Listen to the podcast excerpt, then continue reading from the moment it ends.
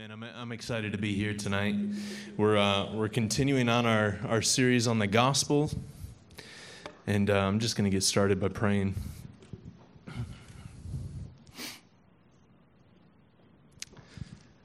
Heavenly Father, God, we just thank you. Jesus, we thank you for who you are. We just take a, a moment right now, God, to just quiet ourselves. To set our hearts on you, to gaze upon you.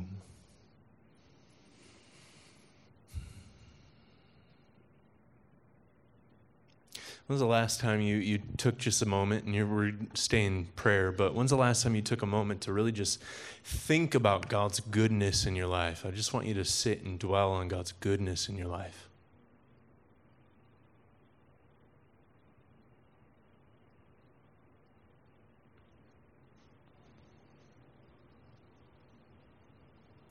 Everything good you've experienced this week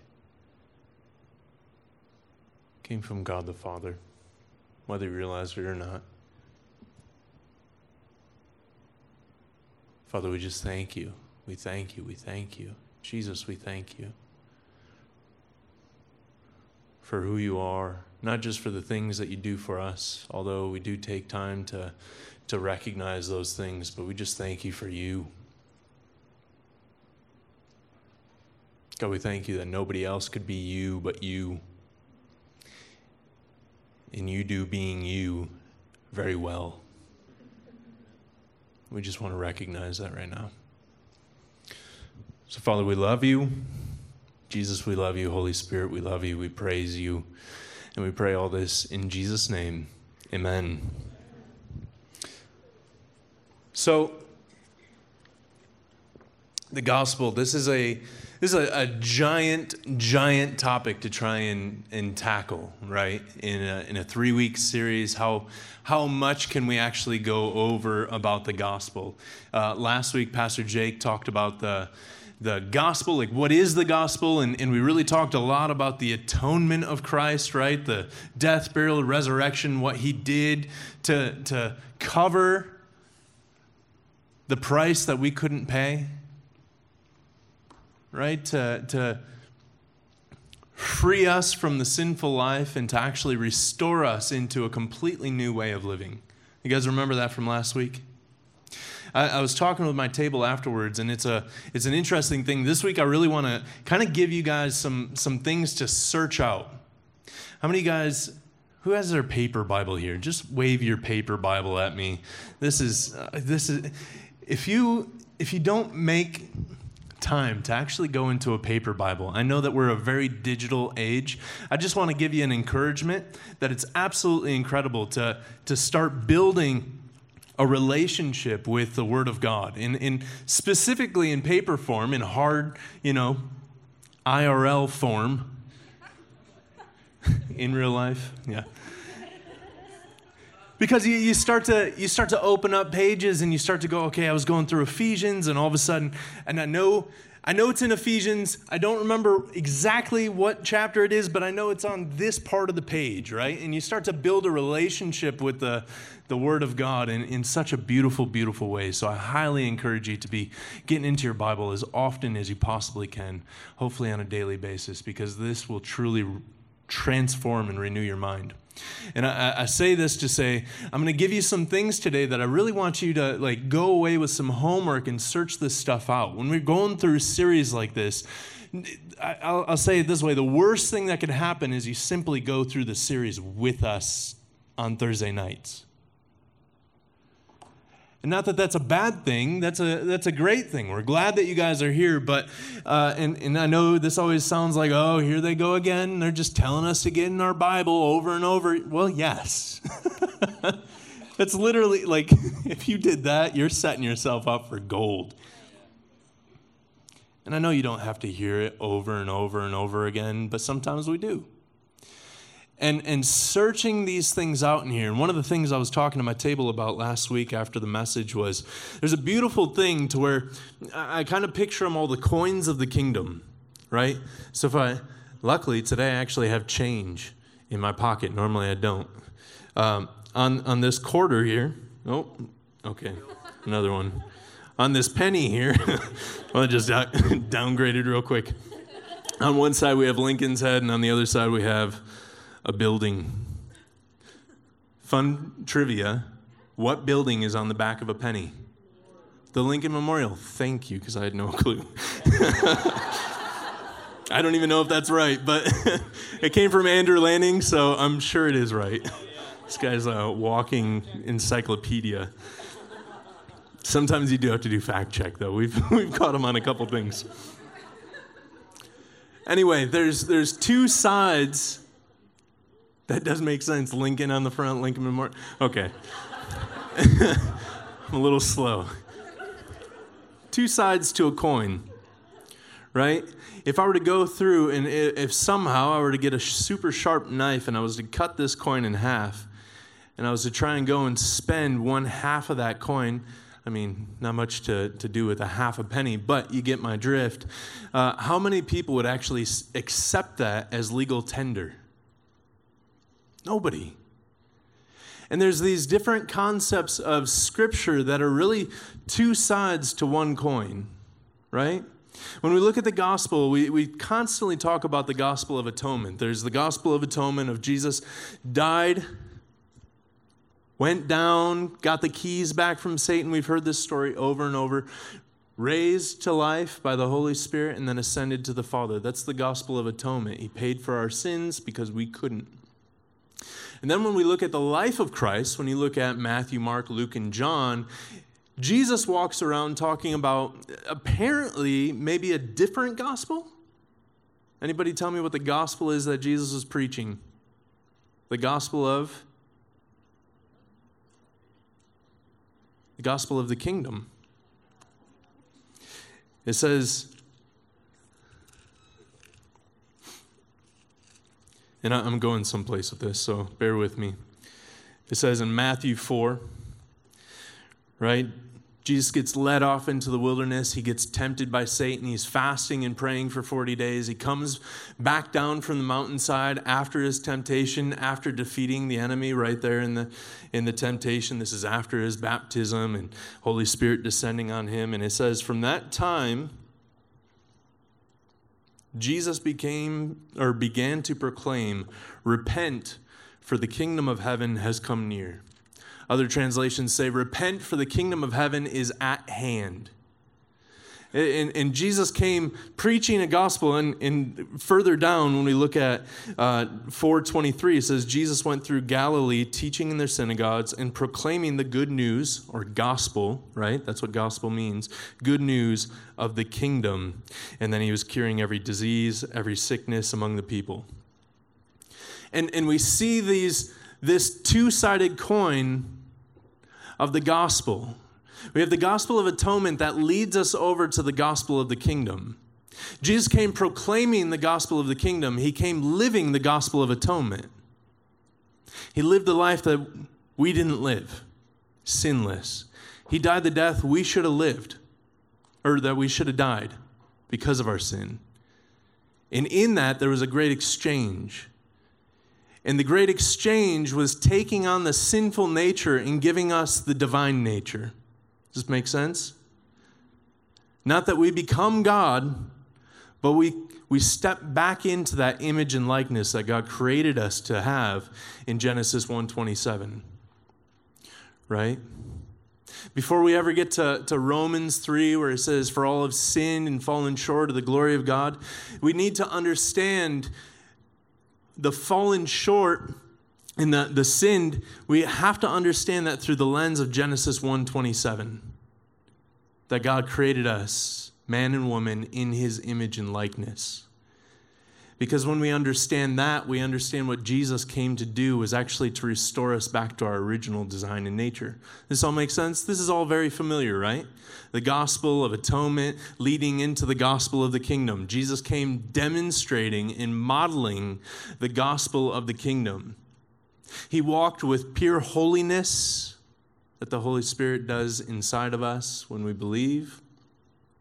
And then in his walking in, in the Holy Spirit, signs, wonders, miracles, and all these kingdom expressions came and followed him. And it's amazing. I asked a couple weeks ago, and there wasn't too many hands that went up, and maybe you guys misunderstood my question. How many of you guys would like to live the life that Jesus lived while walking on earth with all the signs, miracles, wonders, and all these cool things that he was seeing? Thank you.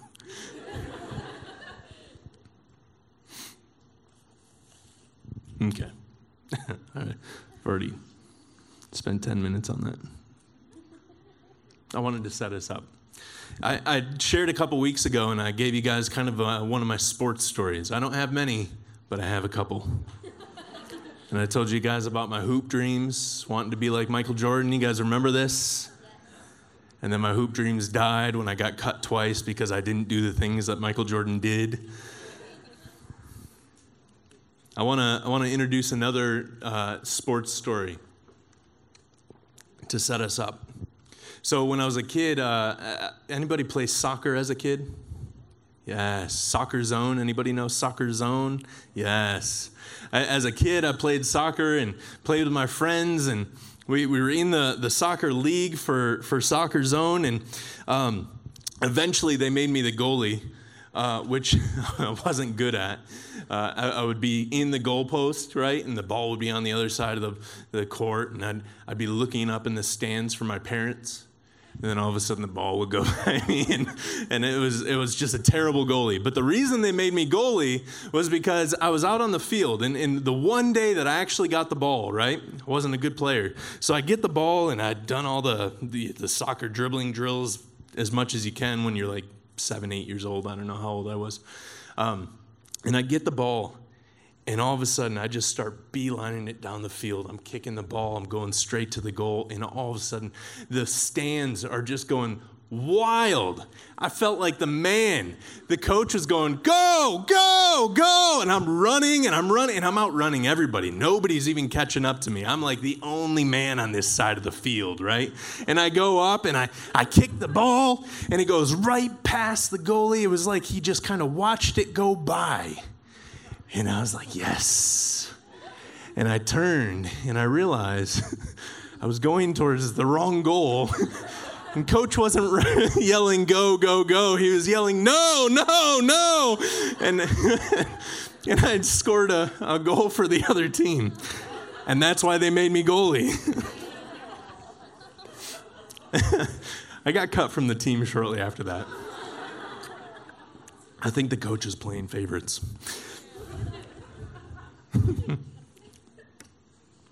There's so much excitement when you get into the game, right? And you're actually playing the game and you're running the game and you're doing all these things. And, and it's so unfortunate to realize that moment when you've been running towards the wrong goal. That moment when I exerted all of my effort into something, and then I got to the end and I go to celebrate, and then all of a sudden I realize victory was actually defeat.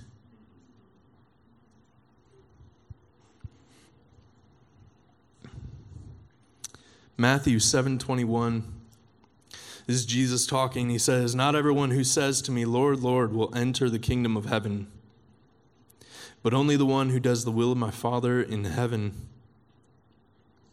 On that day, many will say to me, Lord, Lord, did we not prophesy in your name? Did we not cast out demons in your name? Do many deeds in your name?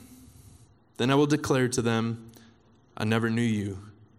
Go away from me, you evildoers. You guys ever read that? Has that ever scared you? Not gonna lie, I, I was you know, when Emily and I, actually, Emily, will you stand up? It's Valentine's Day tomorrow. This is my bride.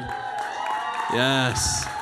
She's my forever Valentine. No, no, no. Stand up. Give a, give like a pageant wave. Okay. Probably not a good Valentine's gift to embarrass her, but I love you. And I think you're really cute. I kind of want to just throw the message out and just turn it. No, no, no. I'm not going to do that.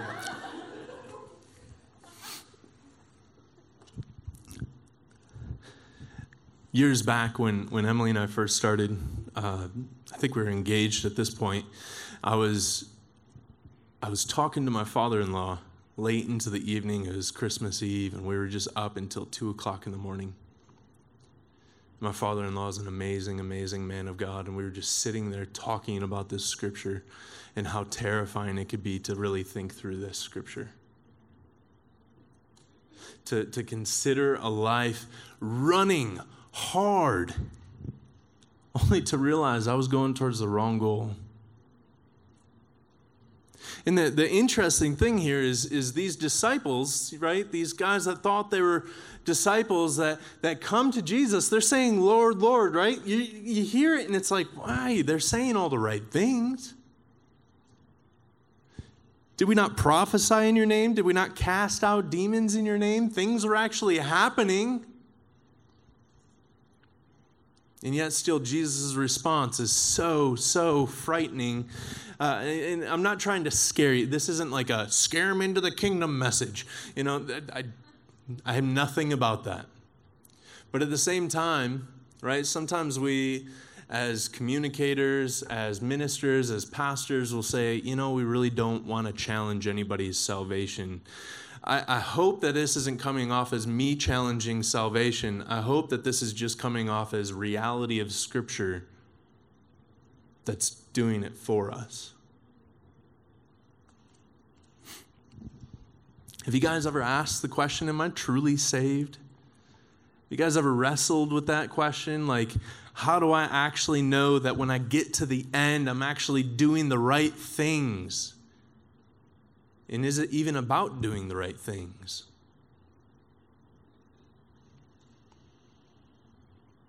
What does a salvation moment look like? I, I love when when Rick Renner, you guys familiar with Rick Renner, is just he's like probably probably the most influential Christian minister over in Russia. Absolutely, absolutely incredible man of God and he was he was here in town uh, i don't know last year end of the year and he was talking about how in russia nobody actually talks about their getting saved moment that moment that they prayed a prayer what they actually talk about is the moment of repentance when everything shifted for them they're not going, yeah, I remember it was that day and I raised my hand. Not that raising your hand is bad. But they don't talk about that. What they talk about is that was the day that literally everything shifted. That I gave up on doing my life myself and I surrendered fully to Jesus Christ. And that's what the gospel asks of us. We could call it good news, we could call it all these things, and we could think, oh man, it's this free gift that God just gives to us, which is true but there's also something required from us. Have you ever asked yourself, what's my part in the gospel of atonement? What's my part in the gospel of the kingdom? What's my part in, in the whole salvation thing? Because we do play a part.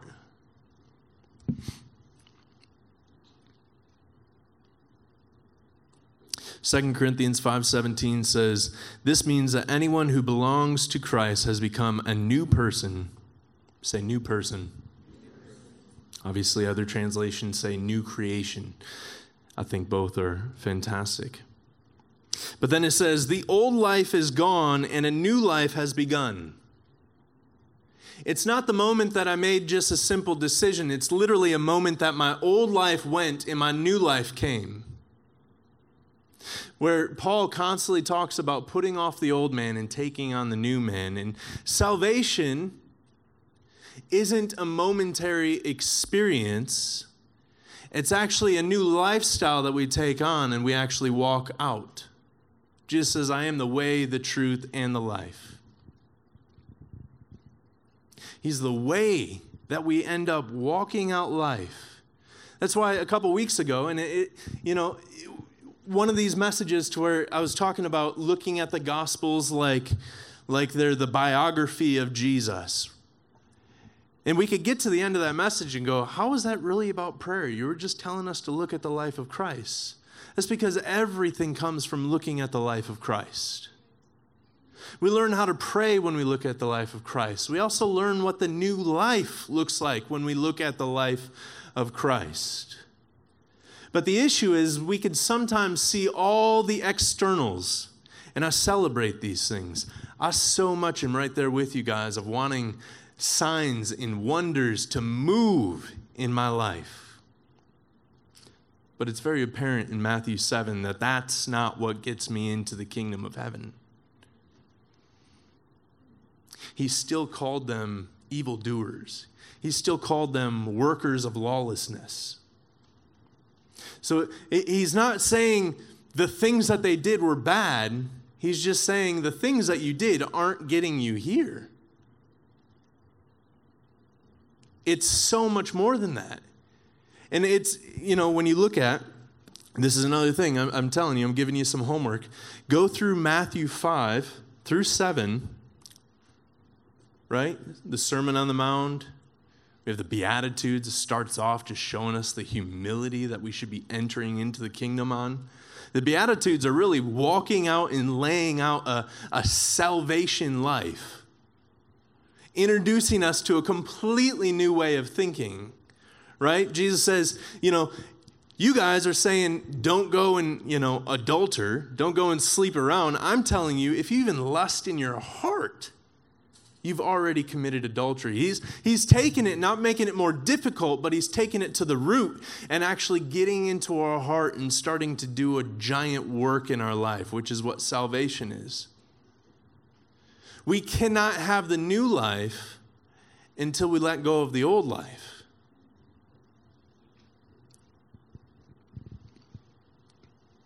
Is this making sense so far? I I'm, I'm trying to break down today something that, that is, is a very difficult thing to break down, and I only got about 10, 12 minutes left to, to really kind of hit some of this stuff. But um, I, I do actually kind of hope one thing is, is the Holy Spirit convicts through this to, to not challenge your salvation, but to really ask yourself is the life that I'm living an authentic expression of salvation? Because if our church actually had um, let me let me see how I should say this properly.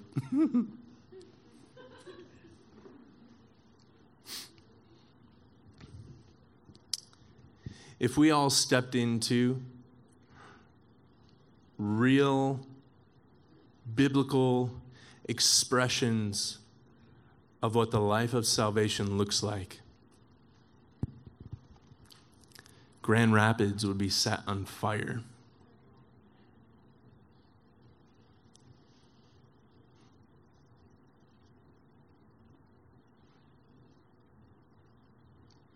It's so much more than getting things from God.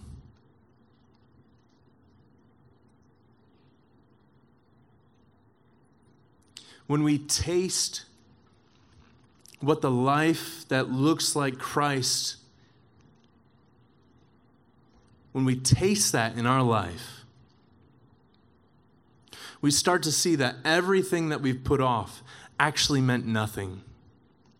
We hold on to so much stuff in our life, and, and God tries to challenge us on all these different areas of our life. And I go, No, I don't want to give that up. I don't want to give that up.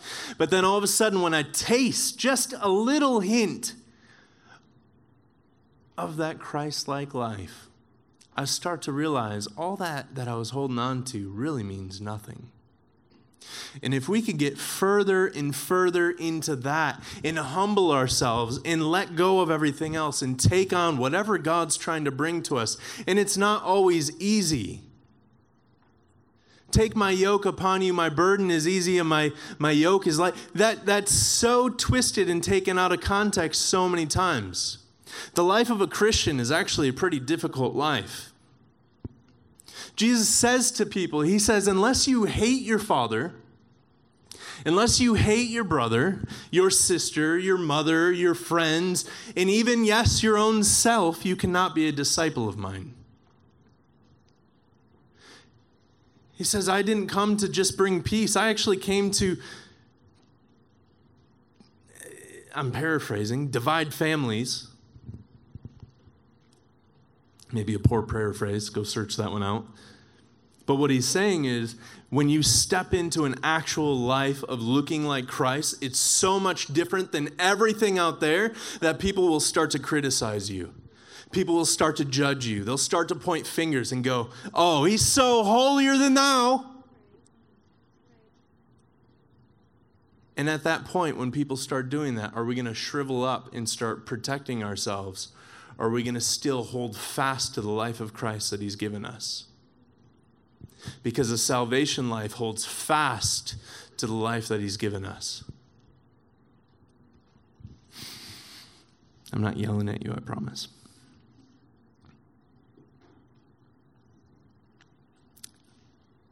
Okay.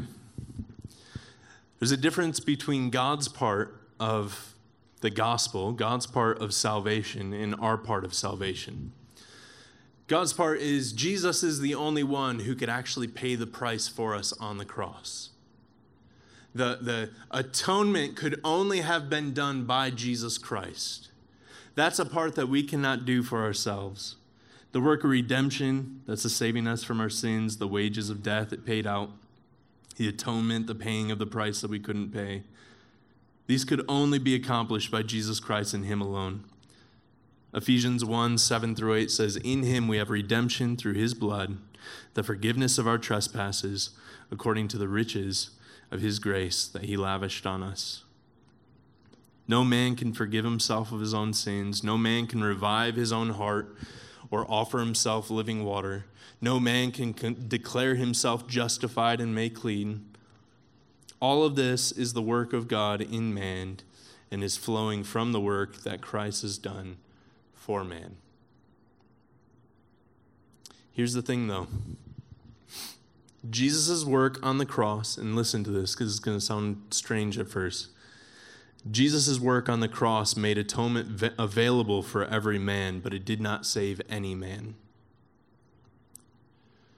Jesus' atonement on the cross,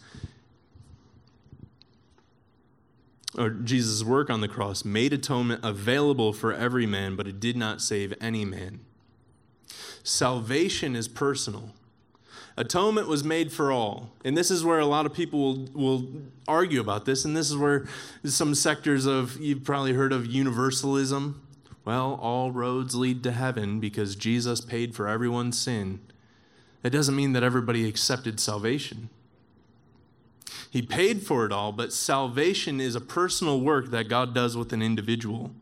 Salvation is the work of God in the heart, made possible by the work of God on the cross.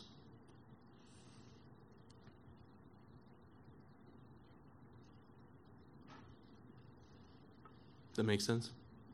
Okay. I'm going to move over to man's part, and I'm going to try and cover this as fast as I can while doing it justice.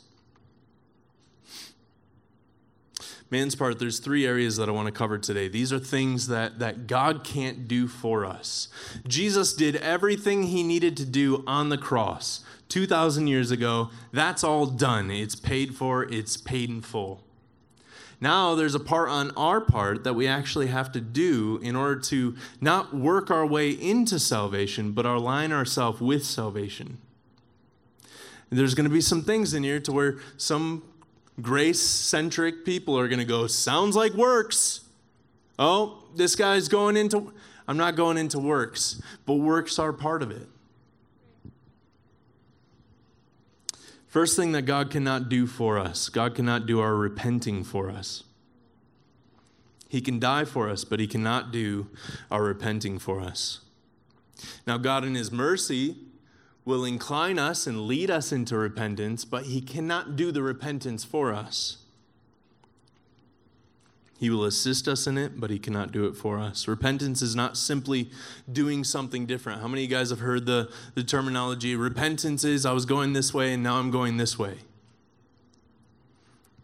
There, that, that touches on part of it, but it doesn't touch on the whole of it. What repentance actually is, the Greek word is metanoia. Metanoia is actually thinking in a completely new way. It's I was going this way because my thought process was driving me this way. The way I perceived reality was driving me this way because it made sense for me to go that way based off of how I was thinking. But a true repentance moment means I'm actually completely changing the way I think about things. And as I'm changing the way I'm thinking about things, the result is now I'm heading this direction because I'm thinking from a whole new place, right? I, I promise you, if I would have kept going in soccer, after that moment, I had a, I had a repentance moment at that moment. And it wasn't just because I, I was really sorry for running towards the wrong goal. It was because all of a sudden I realized that I was chasing after something or moving in a direction that no longer made sense. And now I had a whole new way of thinking that if I would have kept going and kept growing in the sport, I would have started moving towards the right goal. Repentance is not about feeling bad enough about what I've done that I say I won't do it again. Sometimes we use repentance in, in replacement of, you know, I'm sorry. I went and I repented for that. I told him that what I did was really bad. But my mindset didn't change, so I kept doing that thing. It's about recognizing the source of my life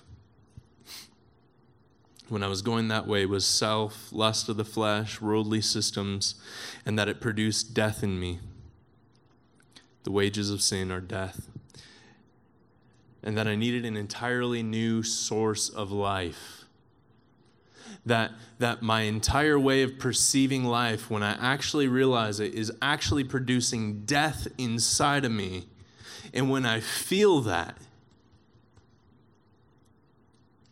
And that comes in that, that moment. Some of you guys are sitting here and you're going, I, I can already feel that. If you've never received Jesus in your heart, you're sitting there and you're going, I've felt death in my life.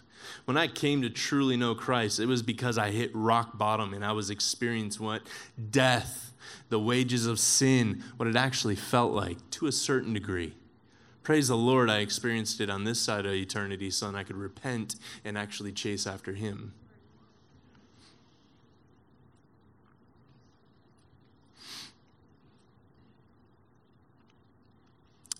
I have some really good scriptures I was going to share there, but I'm going to move on to the next point because I'm lacking time.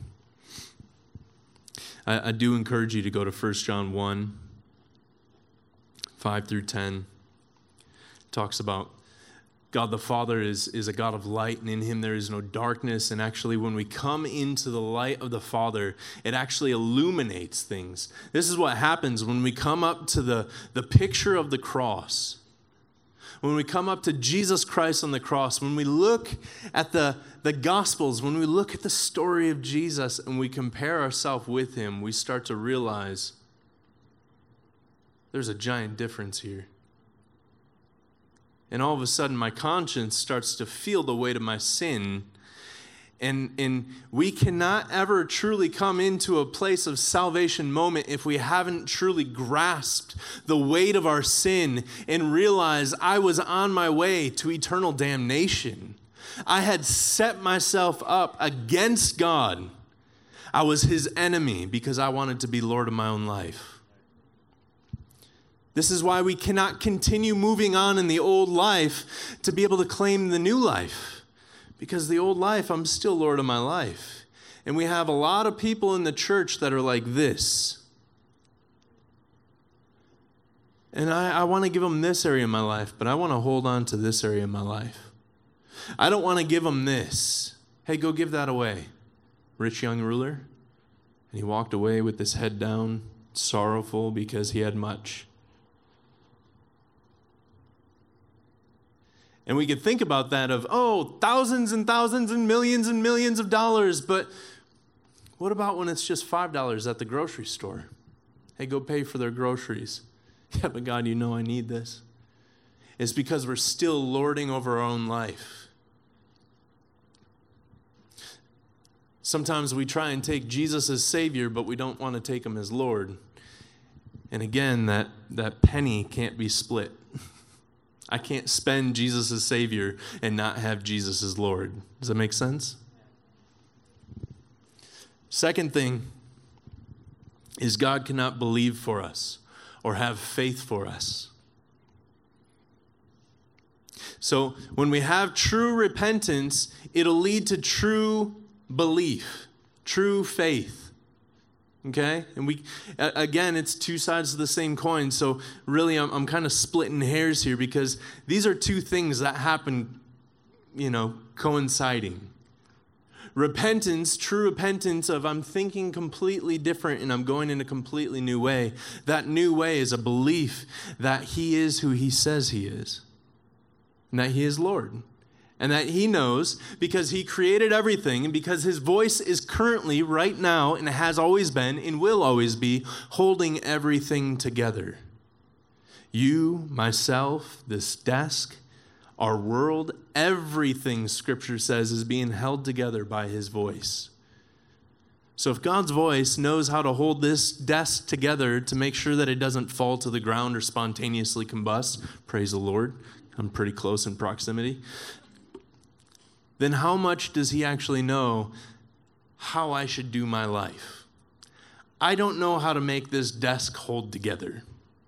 If you were to break it down into all the atoms or whatever, you know, and put them over there and then go, make a desk. Uh, I can't even figure out how they made tube televisions, let alone this desk. And nobody here knows what a tube television is. okay. Show of hands, this is just off of a side conversation. No, not. wow. You guys are all ready. Who wants to receive? Easiest altar call ever.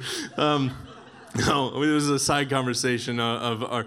Who in here, completely off topic, who in here knows what MTV Cribs is? Okay, it's a it's an old show. I, I made reference of it in the discipleship program, and we were talking like I don't think anybody actually knew what I was talking about. Not a great show. It's a show all about coveting other people's stuff. So, actually, it does kind of play into my message.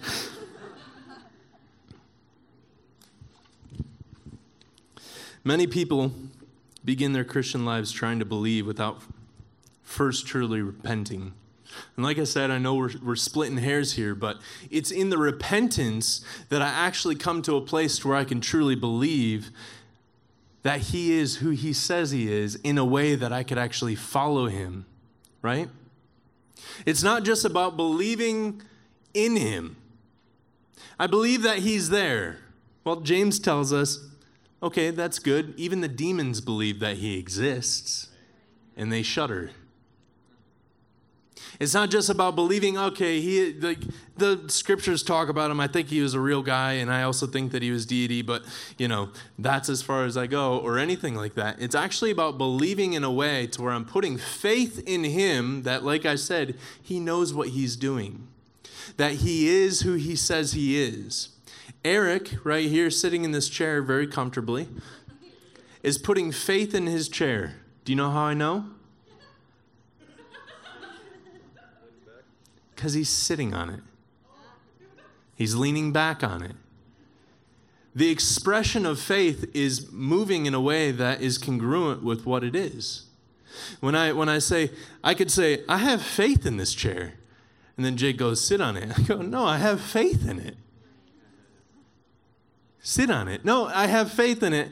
I'll sit on this chair. How many of you guys would actually believe that I have faith in that chair? But so many of us say we have faith in God. Well, then do this. Well, no, I mean, I, I have faith in Him. Well, then do this. And we aren't actually acting as if we actually truly believe what we say we believe. And we just dance around the topic and we make groups that just talk around the topic. We call them church small groups. I'm not, I'm not attacking church small groups, okay? Realize, hear me here. I'm, I'm making very stark uh, comments to, to get us to actually think a, a couple layers deeper. You guys okay with that?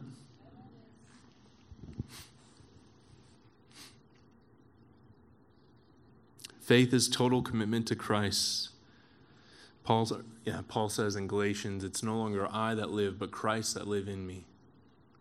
It's going, if I have faith in God, it's no longer me resting on my own laurels. It's no longer me resting on my own understanding. It's no longer me resting on my own way because I am no longer my own Lord. Jesus Christ is Lord. So what he says goes. Which brings us to point three God cannot obey for us. We cannot have true faith and belief without true obedience. The Bible doesn't give any picture of salvation that is apart from obedience.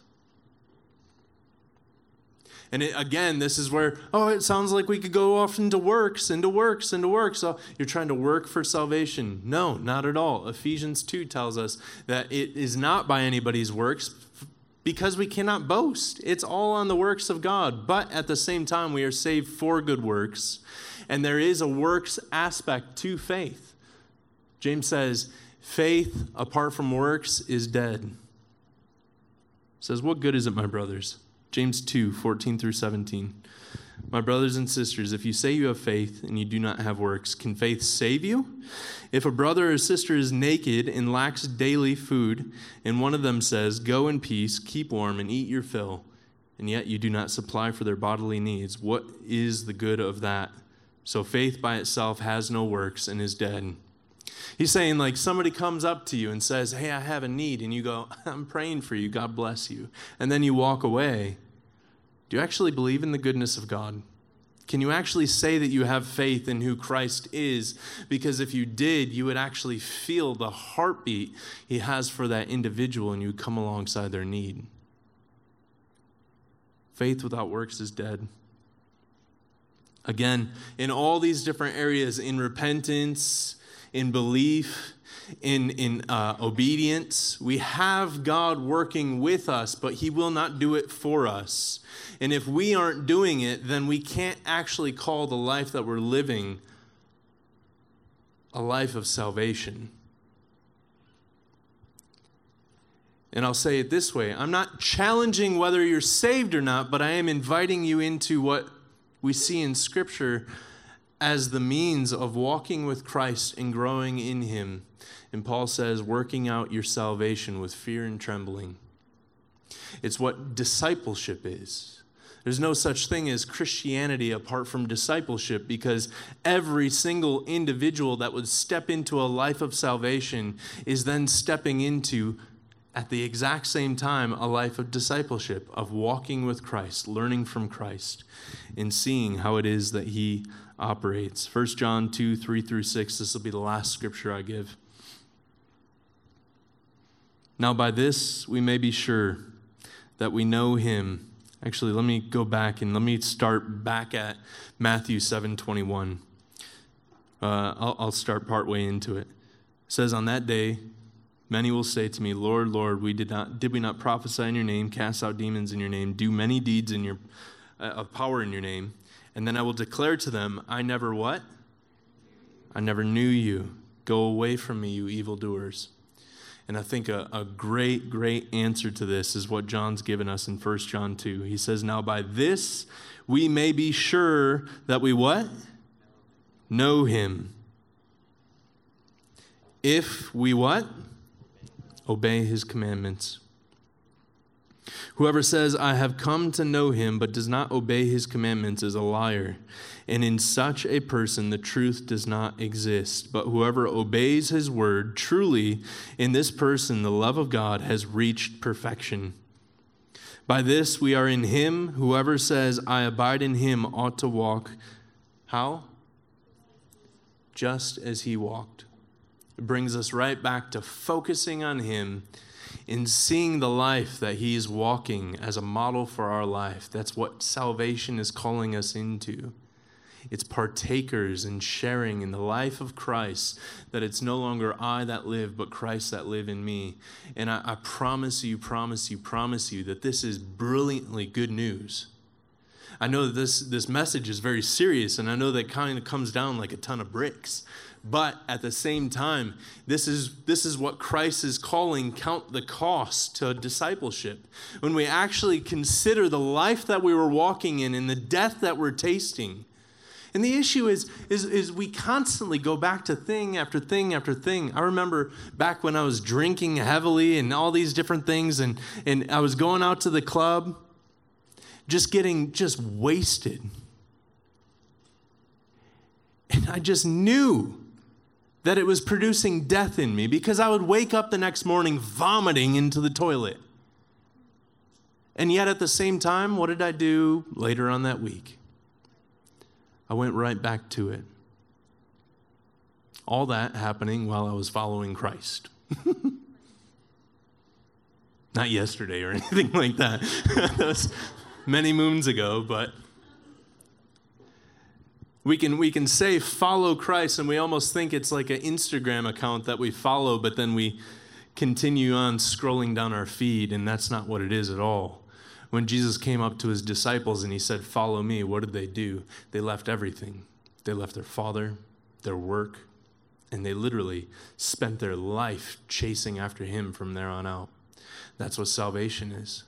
It's not a Jesus and the rest of your life. It's not a Jesus and still all this stuff. It's literally dying to all this stuff, looking at it for what it actually is, seeing it for the death that it's paying out, and then seeing the glorious life in light, in love, in joy, in peace, in goodness, in kindness, in mercy, in all these things that we find in the life of Christ, and then taking it as our own.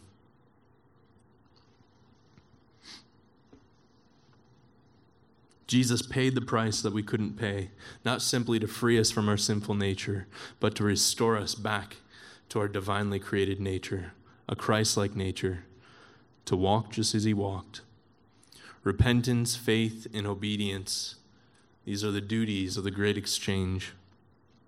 Faith will follow repentance, obedience will follow faith, and this is the life that we call salvation.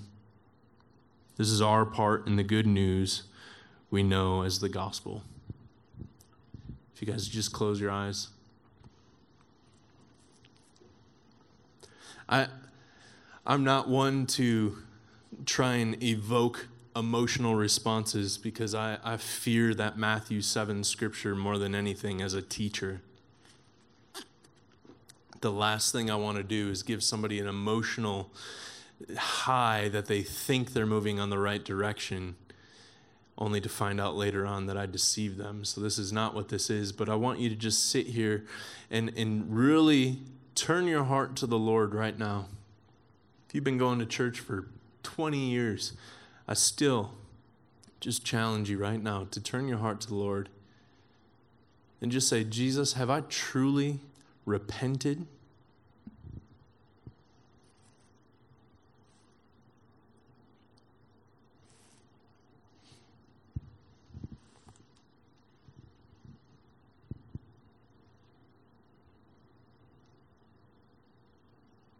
In my walk with you, have I changed the way I thought, or did I just try to add you on to my feed and keep scrolling?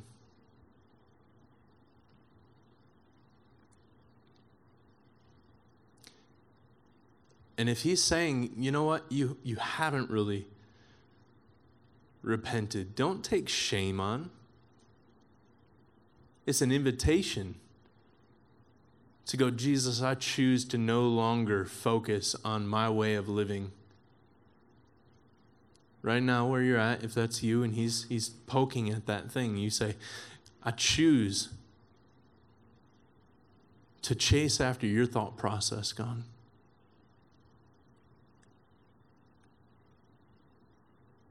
Give me eyes to see, ears to hear. And Father, help me to change my, my mind. Scripture calls it being transformed by the renewing of our mind. And then ask God, do I, do I truly believe that you are who you say you are? Have I truly put my faith in the fact that you are Lord and not just my Savior?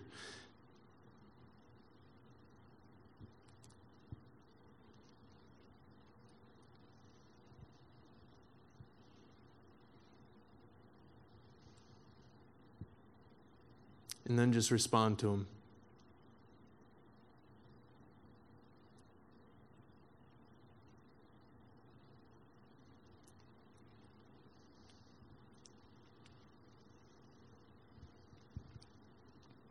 And then lastly, just simply ask, Father, have I been obedient to your will?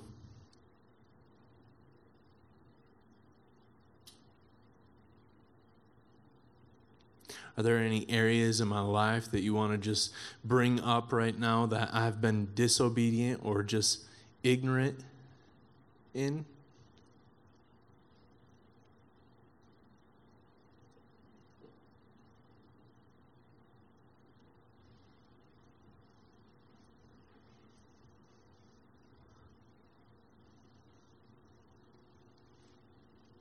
and then respond to him. Whatever he shows you. There's that area of obedience, then respond to him. Ask him, how can I how can I be obedient in that area? If you don't know. This is the thing, we're not doing this on our own. We're not working our way into anything. We are inviting Him in as He's inviting us in. And it's Emmanuel, God with us. And then we are then us with God. And we're walking that life out together, not doing it on our own. That goes back to the old way. Heavenly Father, God, I just thank you.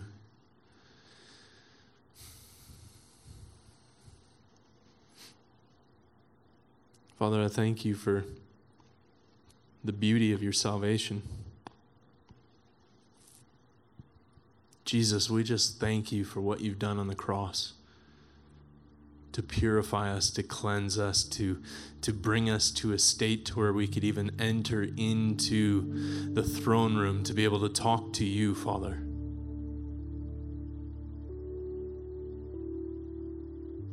We thank you for the seal of the Holy Spirit. If you've never received the Holy Spirit before, you can just ask right now Holy Spirit, come. Fill me.